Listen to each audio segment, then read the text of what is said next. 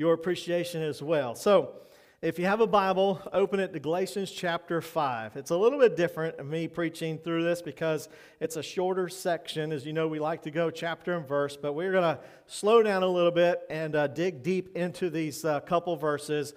And uh, if you don't have a Bible, there should be one in the, uh, maybe in the row in front of you. You can grab one of those from the bottom of the chairs there and follow along. And uh, we're in our second sermon series in this walking in the Spirit our overall commitment for this series or goal is that we are to walk or operate in the power of the Holy Spirit and allow Him to yield the fruit of the Spirit in our everyday lives. To walk in the power of the Holy Spirit and allow Him to yield the fruit of the Spirit in our everyday lives. Take a look at Galatians chapter 5, verse 16 and 17. This is what we began with last week. I say then, walk in the Spirit, and you shall not fulfill the lust of the flesh.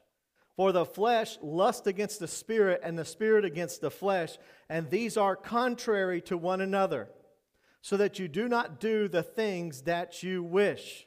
We began last week talking about this this victorious walk in Christ, this walking in the Spirit, does not just happen. This is not automatic. Literally, the Bible describes it as a war, it's a battle. It is a battle in our hearts between two things the flesh and the spirit.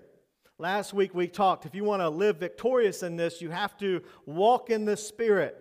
And the first part of this series, we're going to talk about that. Today will be our last sermon about operating in the Spirit. And then next week, we're going to start with the fruit of the Spirit, beginning with love. And then we're going to take them one by one all the way through nine, the nine fruit. And when you get to the end of those nine fruit, you realize that those are the character of Christ. That's what the Holy Spirit does. He takes us and makes us like Christ as we yield to the power of the Holy Spirit. At first, I want to drill down to what it means to walk in the Spirit. I like to put it this way we must examine the root before you will see the fruit, right? The fruit is important, but the root is ultimately what causes the fruit. So, the root, when the root is right, the fruit will be right. In our lives, if we have withered fruit, if there is missing fruit, you know there is something wrong in the root. And we've established that what's wrong with the root many times is the flesh. That we as Christians are not operating in the power of the Spirit. And when we do that, it affects the fruit. Instead of love, we get hate. Instead of peace, we have chaos. Instead of you know self-control, we have we're out of control. And it, it, it is stemmed from the root. And so Galatians 5:19 gives us a great list of this in verse tw- through 21. These are all evident works of the flesh: adultery, fornication, uncleanness, lewdness, idolatry, sorcery, hatred, contentions, jealousies, outbursts of wrath, selfish ambitions, dissensions, heresies, envy, murders, drunkenness, revelries, and of the like of which I told you beforehand that if I told you in time past, those who practice such things will not inherit the kingdom of God. Last week I had someone ask me about that phrase. What does that mean when he says those who practice these things will not inherit the kingdom of God? If you address that first and looking at that, we realize that what this is teaching is that in somebody who operates in the flesh only will not have the kingdom of God in their life. They won't have that hope of heaven in them, and they won't have that future hope of heaven in them because they live for only the earth, only of the flesh.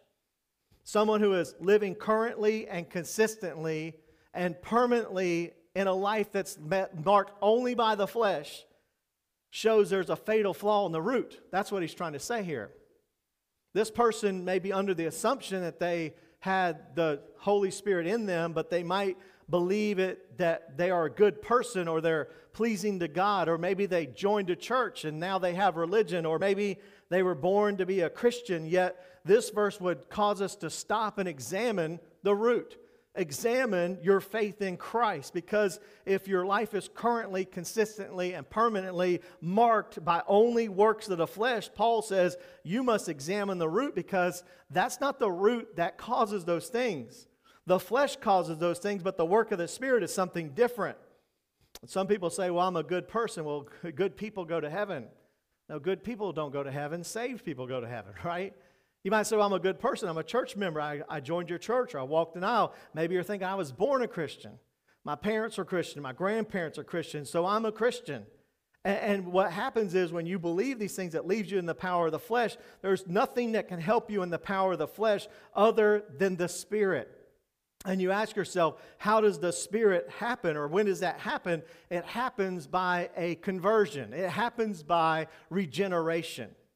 And, and, sometimes I think I must caution us, especially as Baptists, because there's a, there's a doctrine that's been pushed to an extreme called once saved, always saved. I'm sure you've heard of this.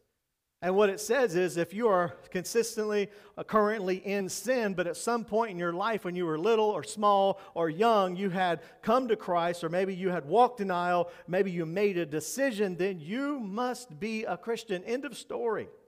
Doesn't matter if 30, 40 years of your life has marked otherwise, as long as you have that one thing. Well, I'm certainly not pushing against eternal security. I just like to say it another way. I usually say, truly saved, always saved. Because once the root is there, it never leaves. But you got to make sure the root is there. And what makes us sure the root is there is the fruit. Now, in your own heart, you have the Holy Spirit bears witness with God. And of course, God knows everybody's heart. But from the outside, many times people will tell me as I share Christ with them, they say, Of course, I'm a Christian. I checked a card or walked an aisle when I was a kid or got baptized, and my life shows no markings of Christ, but beyond a shadow of a doubt, I know I'm going to heaven when I die. But but what Paul would say here and what Galatians is saying here through and throughout the Bible, it teaches that there are false confessions. Jesus himself said, and that day, some will come to me and say, Have we not cast out demons in your name? Have we not done works in your name? He'll say, Depart from me, for I never knew you. So, the, the, the question for you and for me is if our life is currently, consistently, and has permanently been marked by operating only in the flesh, that should be a red flag for you and me. That should be a root issue. You say, well, Pastor, that leaves us in a desperate situation. It's true. That's what makes the gospel so glorious, right? That's what makes the message of the good news so wonderful. This Bible describes this new birth. You're born from the Spirit of God. God does something in you that you could not do in the flesh. You are born from above. Uh, a question for you How much did you have to do with your first birth, your physical birth? Many of us did not make that happen, obviously, right? We did not cause that to happen. We, were not, we, we could not make that happen if we wanted to. There's no ability that we had or no merit we had to allow us or to make us born the first time physically. So Jesus used that same example to describe the spiritual birth. He said, just as you were born physically, you must be born spiritually. So if you've had nothing to do with your physical birth, you have nothing to do with your spiritual birth. It is a recognition you are lost and you are in your sin, and the Spirit of God must regenerate your heart. And when He regenerates your heart, He puts you on a process of sanctification. I, if you've been around here any time, you've heard me say this before. You have been saved, you are being saved, and you're going to be saved. To put it in theological terms, you, are, you, have, you have justification, you have sanctification, and you have glorification. All three of those are a part of your salvation justified just as you had never sinned. When you confess Jesus Christ as your personal Lord Savior, you believe on His name, you are made right before God. You are immediately in the judgment of God is off your life. It has been put on the cross of Jesus Christ, and you are made in a right standing with God. Then He begins a process of sanctification in your life. He begins to take you and your flesh and turn you into you and the power of the Holy Spirit to make you like Christ. That's called sanctification. This is a process that you will do the rest of your life. I usually like to say when you get saved, you should get a God at work sign you can hang around your neck because He goes to work in your life, and what's on the inside changes the outside. Religion says change the outside and you'll change the inside. But we know rebellion's in the heart that never last. Kind of like the little boy that was in school, and uh, the teacher told him, he said, You better sit down. He said, I'm not going to sit down. So she walked over to him and said, You sit down. I'm going to tell your parents. She said, No, I'm not going. He said, I'm not going to sit down. He said, You're going to sit down. So she took out her paddle This is back in the good old days, all right? She took out her paddle and she whacked him. And when she whacked him, he fell right down to his seat. And she went back up to the front. She says, Now you're sitting down. And he said, But I'm standing up on the inside, all right? Listen, that's the way we are. In our hearts, we know that's where rebellion is. And the heart has to change. And there's only one way it truly changes to the Holy Spirit. And the Holy Spirit begins to live out what He has done in our heart and our life. And the Bible teaches that that's, that is the battle that we enter into the flesh and the spirit. And the Spirit begins to work in our life, and we experience victory over the flesh. But the Bible teaches that we must walk in that. We must operate in that in our everyday life. We got to allow the Holy Spirit to have control of us. I said this earlier in the, in the first message. We get all of the Holy Spirit when we get saved, but He doesn't get all of us. It is a battle to surrender the parts in our life, and we surrender our works to the flesh, and He replaces them with the fruit of the Spirit. Now, what happens? How does that how does that shrink away? Why do why why why why does not all Christians live in victorious lives? Well, there's two things we can do the Holy Spirit. I want to give them to you. Two negative things. And this morning I want to drill down on these two things. One, you can grieve the Holy Spirit, and two, you can quench the Holy Spirit. You can grieve the Holy Spirit and you can quench the Holy Spirit. First, let's begin with you can grieve the Holy Spirit. If you got a pen or a pencil or a mascara stick, you can write this down. Ephesians 4, verse 30 through 31. When we grieve the Holy Spirit, listen to these verses. It says, And do not grieve the Holy Spirit of God, by whom you were sealed for the day of redemption. Let all bitterness, wrath, anger, clamor, and evil speaking be put away from you with all malice. The word grieve here means to make sorrowful, to let down. Literally, someone is wanting to do something positive, but you push them away. You, you do something uh, the opposite of them that causes them to grieve or to sorrow. And what he's saying here is when we obey the works of the flesh, we make the Holy Spirit grieve. When we do what we're not supposed to do, we, we grieve the Holy Spirit. Specifically, in this context, he gives us a few things. He says, Let all bitterness, wrath, anger, clamor, evil speaking. We can add other sins to that. That's just a that's just the immediate context, but we can add other sins to that as well. And as we add those other sins to that, those are the things that keep the Holy Spirit from working in our life. A lot of times when we think about sin in our life, we, we get used to sin or we, get, we allow sin in our life. But what he's saying here is when you're when you're grow like when you are in the walking in the flesh, you are grieving the Holy Spirit, kind of like when you were growing up. Did you ever fear to disappoint your parents? I did. Especially my mom, because she always used that one phrase that trumped everything, right? You just wait till your dad gets home. Oh boy, that was a tough one. But you you fear disappointing your parents. And certain things you did, you knew when you disappointed your parents, you wasn't going to get the benefit of what they do for you, right? And when you let them down, they're not going to give you the privileges that you have earned or the privileges that you think they, that they would give for you. I know for my kids, they know this. When they let me down, they all agree, uh, whether it's watching them in sports or something they do in life. I have that look that I give them that they know I'm disappointed. Many times I take off my hat and I rub my face like this, you know, that's what I do. I don't look at me like you're the perfect parent. I know you do some disappointing looks as well, right? But listen, when we obey the flesh, we let the Holy Spirit down. He is not going to operate in our life the way He will because He has been grieved. And listen, this is going to happen in our life. We're not going to be perfect. It's going to happen. You're not going to get it right all the times, but the key is the key is that you don't let it be a pattern in your life. The key is that you are not uh, you should not be used to sinning or status quo with sin. You got to ask the Holy Spirit and pray, Lord, break my heart for what's keeping from keeping you from working in my life. What sin am I doing? Where am I missing the mark? And we as Christians should never let sin become casual in our heart and lives. I know it's a tough message in our culture. We don't like to hear we're wrong. We don't, like to, we don't like to hear that we need to own up to our own mistakes, our own sin. And it gets serious because with God, it is serious because that sin as a Christian grieves the Holy Spirit. It's serious, and we need to be sensitive to that. And when we don't do what we're, when we do what we're, when we do those things we're not supposed to do, the Holy Spirit's grieved and He will respond with conviction. The conviction of the Holy Spirit is good, trust me. Know, many times when I preach a sermon, sometimes people will leave and say, Pastor, you stepped all over my toes. And I want to say, I, I missed the mark because I wanted to step in your heart. That's where the conviction is, right? Listen, on the outward, that's just guilt. Guilt comes from the conscience, guilt comes from sorry you got caught.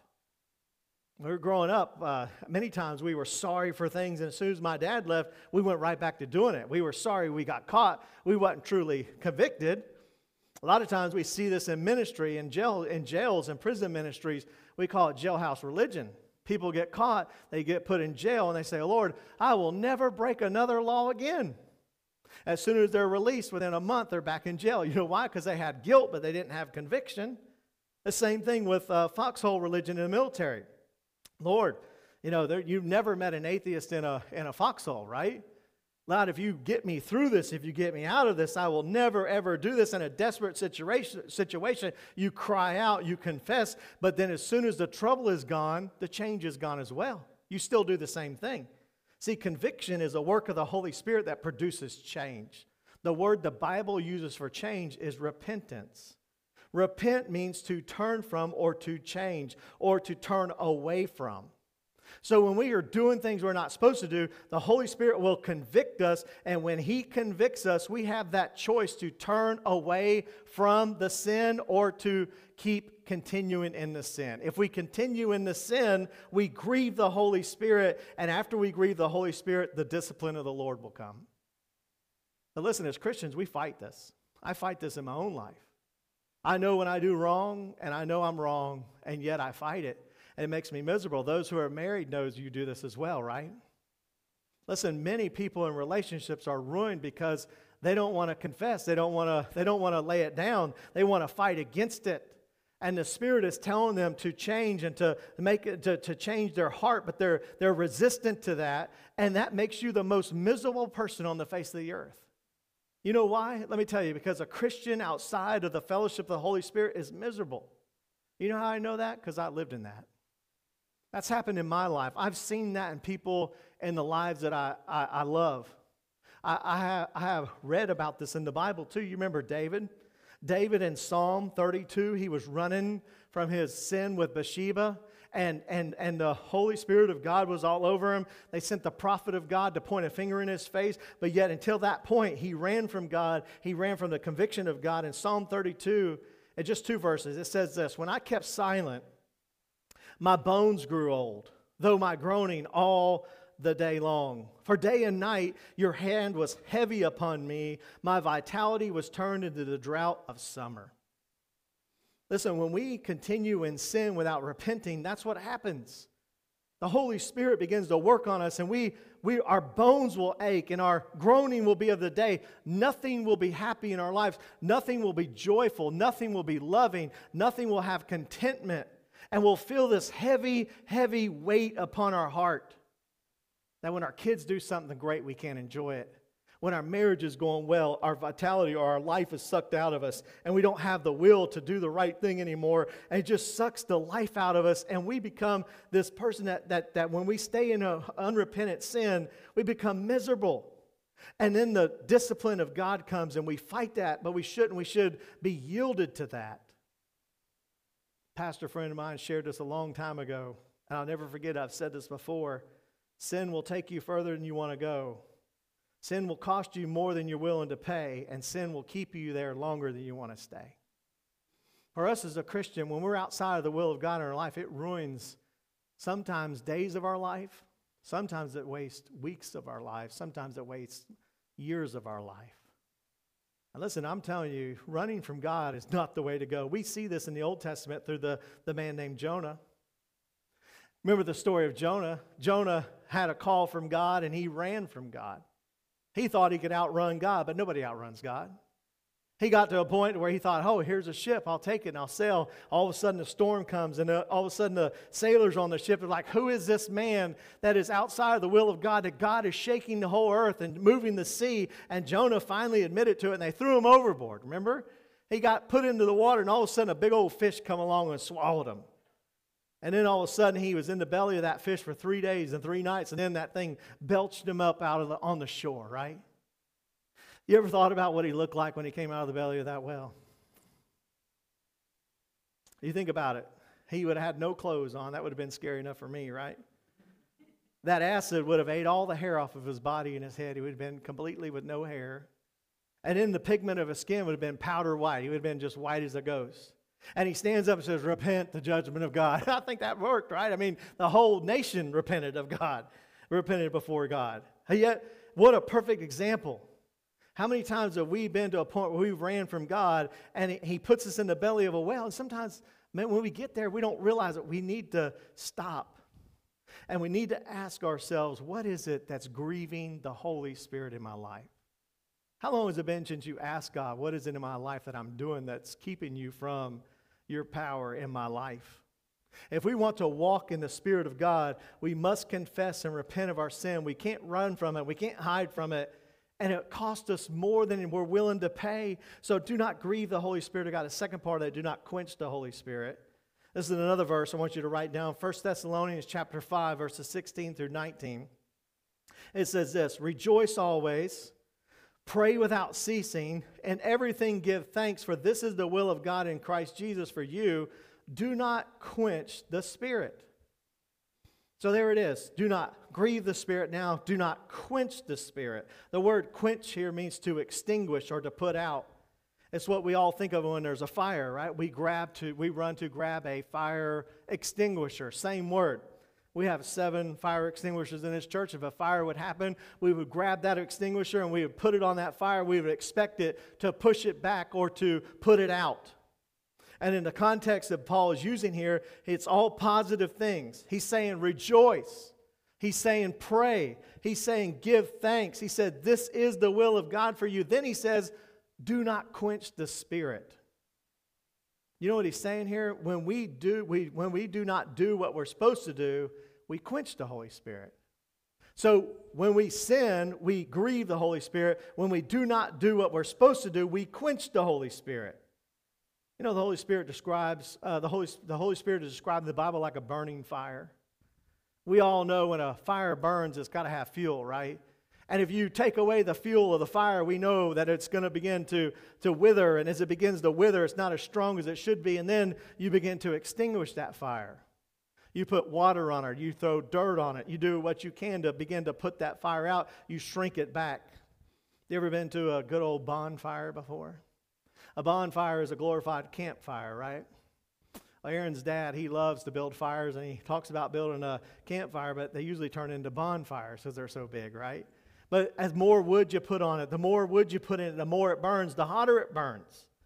And if you stop feeding it, then all of a sudden it begins to quench or go out. When the Holy Spirit says you do what He tells you to do, when you're witnessing, when you're sharing Christ, when you're reading your Bible, when you're rejoicing, when you're giving thanks, you're feeding the Holy Spirit. And it begins to spread in your heart. It begins to spread in your life. And the more you feed Him, the more control you give Him, the more He burns brighter and hotter in your life, the stronger He gets.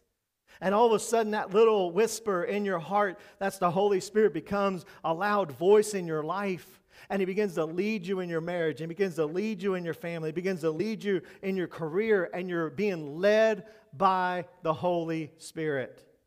The hotter the heat, the brighter the light. And people look at your life and say there's something different about them. There's something different in their life because you are consumed by the Holy Spirit.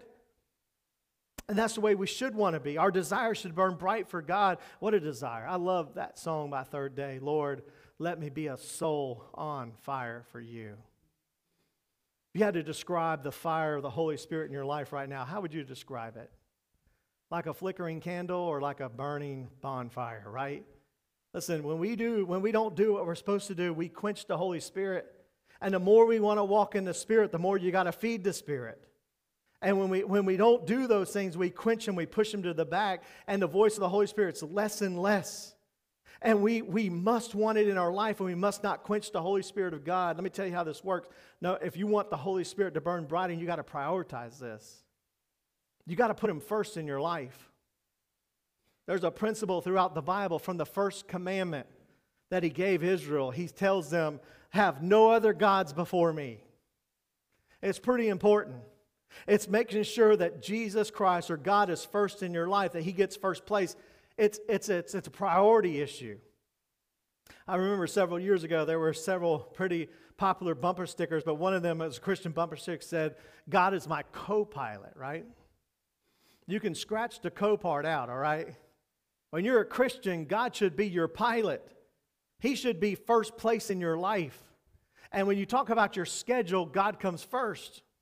You know how many people say they don't read the Bible because they don't have time? I, I challenge you to do this a couple months ago. I'll challenge you to do it again. If you don't have time to read the Bible and pray, just look at the screen time on your phone. And I guarantee you, through that screen time, you'll be convicted enough to know you can give 15 minutes to read the Bible and to pray. Listen, we don't read the Bible, we don't pray, we don't do what we're supposed to do because uh, we don't prioritize God in our life. Listen, we go to a store and we think we want to get what we want, we want to go home, but yet as you get to the cashier, the Lord says, uh, ask you or puts it on your heart to tell that person about Christ. And you say, Oh God, I got to get home. I got things to do. I don't have time to stand here and talk to this person about Christ. And all of a sudden we rush out of the store. You know what you just did? You just quenched the Holy Spirit. When you have a friend of yours and they tell you, hey, uh, or a coworker, hey, I'm going through a hard time in life, and God puts it on your heart, hey, you should pray for that person. You say, ah, I'll pray for him later, right? Like this is not the time or the place. You just quench the Holy Spirit. In your marriage, when your wife comes to you, your spouse comes to you, and they say, let's read the Bible together, you say, nah, we don't have really time to do that. You just quench the Holy Spirit. And when you push it aside because he's not priority in your life, God should take first place. We talk about the three T's a lot in our lives in this church. There's three things that God gives you that you control with prioritizing your life. It's your time, it's your talent, and your treasure. Those are three things that will reveal your heart. I can promise you, whatever you're spending your time on shows you where your heart is. Whatever you spend your treasure on or a pocketbook on, that will show you where your heart is. And whatever you spend your talents doing, that will show you where you want to serve or where you serve. And for those things in our life, we should put God first above all those things. He should be first in our time, first in our talents, and first in our treasure. He doesn't get the leftovers. If we give Christ the leftovers, we give the Holy Spirit the leftovers, how do we expect to be a burning bright light for Christ when he's the leftover? We've got to prioritize that. Make him first. Third, secondly, we got to read the Bible. If you want to know what to do, you got to read the Bible. That's God speaking to you. Listen, if we get in God's Word, He will share with us what we need to do. As you walk through your day, He's going to give you things in your life that directly correspond to the truth that you're learning in God's Word. So, prioritizing, reading the Bible, and praying. When was the last time you asked the Holy Spirit to fill your life? Listen, we're Christians. And if you're a Christian, you have the power of the Holy Spirit in you, but you got to ask God to fill you with the power of the Spirit. Dr. Adrian Rogers used to say every morning before he got out of bed, he said, Before my feet would hit the floor, he said he would say a prayer like this. He'd say, God, here's my mind. Let it think for you today.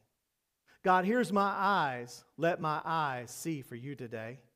God, here's my mouth. Let my mouth speak for you today. God, here's my ears. Let my ears hear for you today. God, here's my hands. Let them serve you for you today. And Lord, here's my feet. Let them run for you today. That was his prayer every single morning. And when you pray to ask the Holy Spirit to fill you, you pray and prioritize that in your life, and it begins to permeate every area of your life. It begins to work in your marriage. It begins to work in your family. It begins to work in your career. It begins to work in your, in your community life. And all of a sudden, every area of your life is permeated by the Holy Spirit. And you give control over the Holy Spirit, and next you know, He'll begin to produce this fruit in your life. And let me ask you, what area of your life do you not let the Holy Spirit have control of? Listen, we ought to pray that God fills every part of it. You know, I think if we could have a have a reel or a, mu- a movie up here, and it would just be everything that you did this week. Maybe it would just say every word that you said this week. Maybe it would be every person you served this week. Maybe it would be every way you treated your spouse this week, all right? We'll hit them all, all right?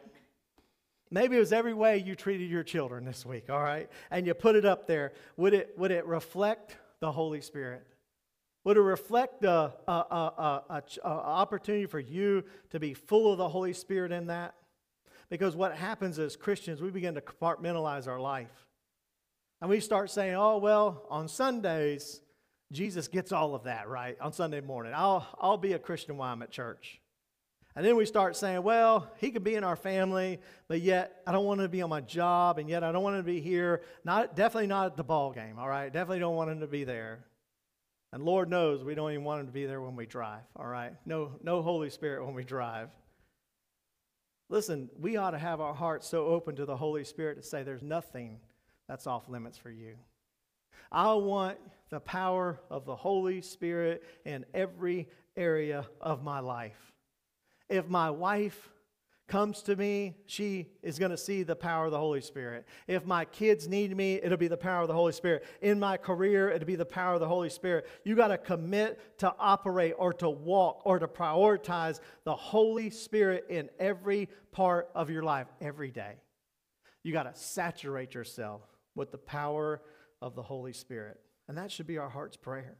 And this morning, I could promise you, if you're not walking a victorious Christian life and you are a Christian, either you're doing something that's grieving the Holy Spirit in your life, or you're not doing something and you're quenching the Holy Spirit in your life. And listen, for us to live in a victorious Christian walk, that's what we must continually surrender to the Lord. God, what is it that I need to change? And Lord, what is it that I need to do? And when you begin to do that in small steps, God begins to work in your life. It's not going to change overnight. But consistently, as you live that out and you yield that in your life, He will begin to change things in your heart and it will eventually change things at how you live. And listen, where hate is, love will be there. Where unforgiveness is, forgiveness will come. Where, where, where, where chaos is, uh, a peace will come. And all of a sudden, piece by piece, brick by brick, he begins to work in your life. And at the end of the whole thing, you will begin to exhibit the nine fruit of the Spirit. And when people look at you, they say, That's someone who is like Christ. He's like Christ in his home. He's like Christ in a community. He's like Christ no matter wherever you see him. He has the power of the Holy Spirit in his life. And so that's my challenge to you this morning. What is it that is grieving the Spirit? And what is it that's quenching the Spirit in your life? And are you willing to surrender that to the Lord? Let's pray together this morning. Dear Father, we do come before you, Lord. God, first I pray for those that may be here and they say, you know what? I did go to church, I maybe got religion, and I've tried really, really hard. But I just don't have that power that the Bible describes as a new birth in my life. The Bible says you can become born again. You know, today's your day. Today is a day that you can call in the name of the Lord and you can be saved. This morning, as you are here, you don't have to walk an aisle, you don't have to check a card, right where you sit. Right where you sit, you can confess this and just pray this to the Lord. Say, Dear Lord Jesus, I know I failed. I know I can't do it on my own. I have sinned. But I believe, I trust I trust that you did what you said you were going to do. You came to this earth, you died on a cross, you shed your blood, you took my sin on my behalf, Lord. And I believe and I trust in that, and I want a brand new heart. The Bible says when you do that, the Holy Spirit will be birthed inside of you. You become born again. And this morning, right where you sit, you can confess that to the Lord and be born again. And you can get the root. You can get something that will change you from the inside out. Or maybe you're here this morning, you're a Christian man, you know exactly what I'm talking about. The Holy Spirit has convicted you of something that you have been holding in your heart. Maybe it's unforgiveness. Maybe it's uh, pain. Maybe, maybe something in your life that you've gripped onto and you know it's not good for you. And you're doing these things and you continuing in them. You know you need to confess it and repent and change from it. I got good news for you. The Bible says if we confess our sins, He is faithful and just to forgive us of our sins and to cleanse us from all unrighteousness. This morning, you can lift your heart to the Lord and say, God, forgive me for, for what I've done. I want to be, I want my heart clean. In Psalm 51, David shouted to the Lord, Lord, create in me a clean heart, O God. And this morning, you can leave this place as a Christian with a clean heart, a brand new slate with the Lord. What a glorious promise. Or maybe you're here this morning, you know you have quenched the Spirit in your life. God has called you to be a spiritual leader as a husband or as a father, and you haven't done it. You continue to push it off and push it off and push it off, and yet you know the Holy Spirit's not leading you, it's quenched in your life. Or maybe you're here this morning, you know that you should read your Bible or pray, but yet you keep pushing it off because you're, you're searching social media. Or maybe you're spending time doing other things. Or maybe you're here this morning, you know that you should serve the Lord, but yet you're not willing to put the time in, or maybe you're not willing to sacrifice the pleasure that you have in your life, and you're doing that instead. Listen, the Bible says if you will confess that, just bring it to the Lord and say, God, I want to prioritize my life. I want you first. You set my schedule, and everything else will follow after that, Lord. And this morning, you could just say, Lord, I don't want to quench the Holy Spirit. I want it to be a burning fire in my heart. And Lord, as you leave this place today, the Lord says you can have that fire begin to burn bright, and you can feed it, and you can feel it, and you can be a soul on fire for the Lord.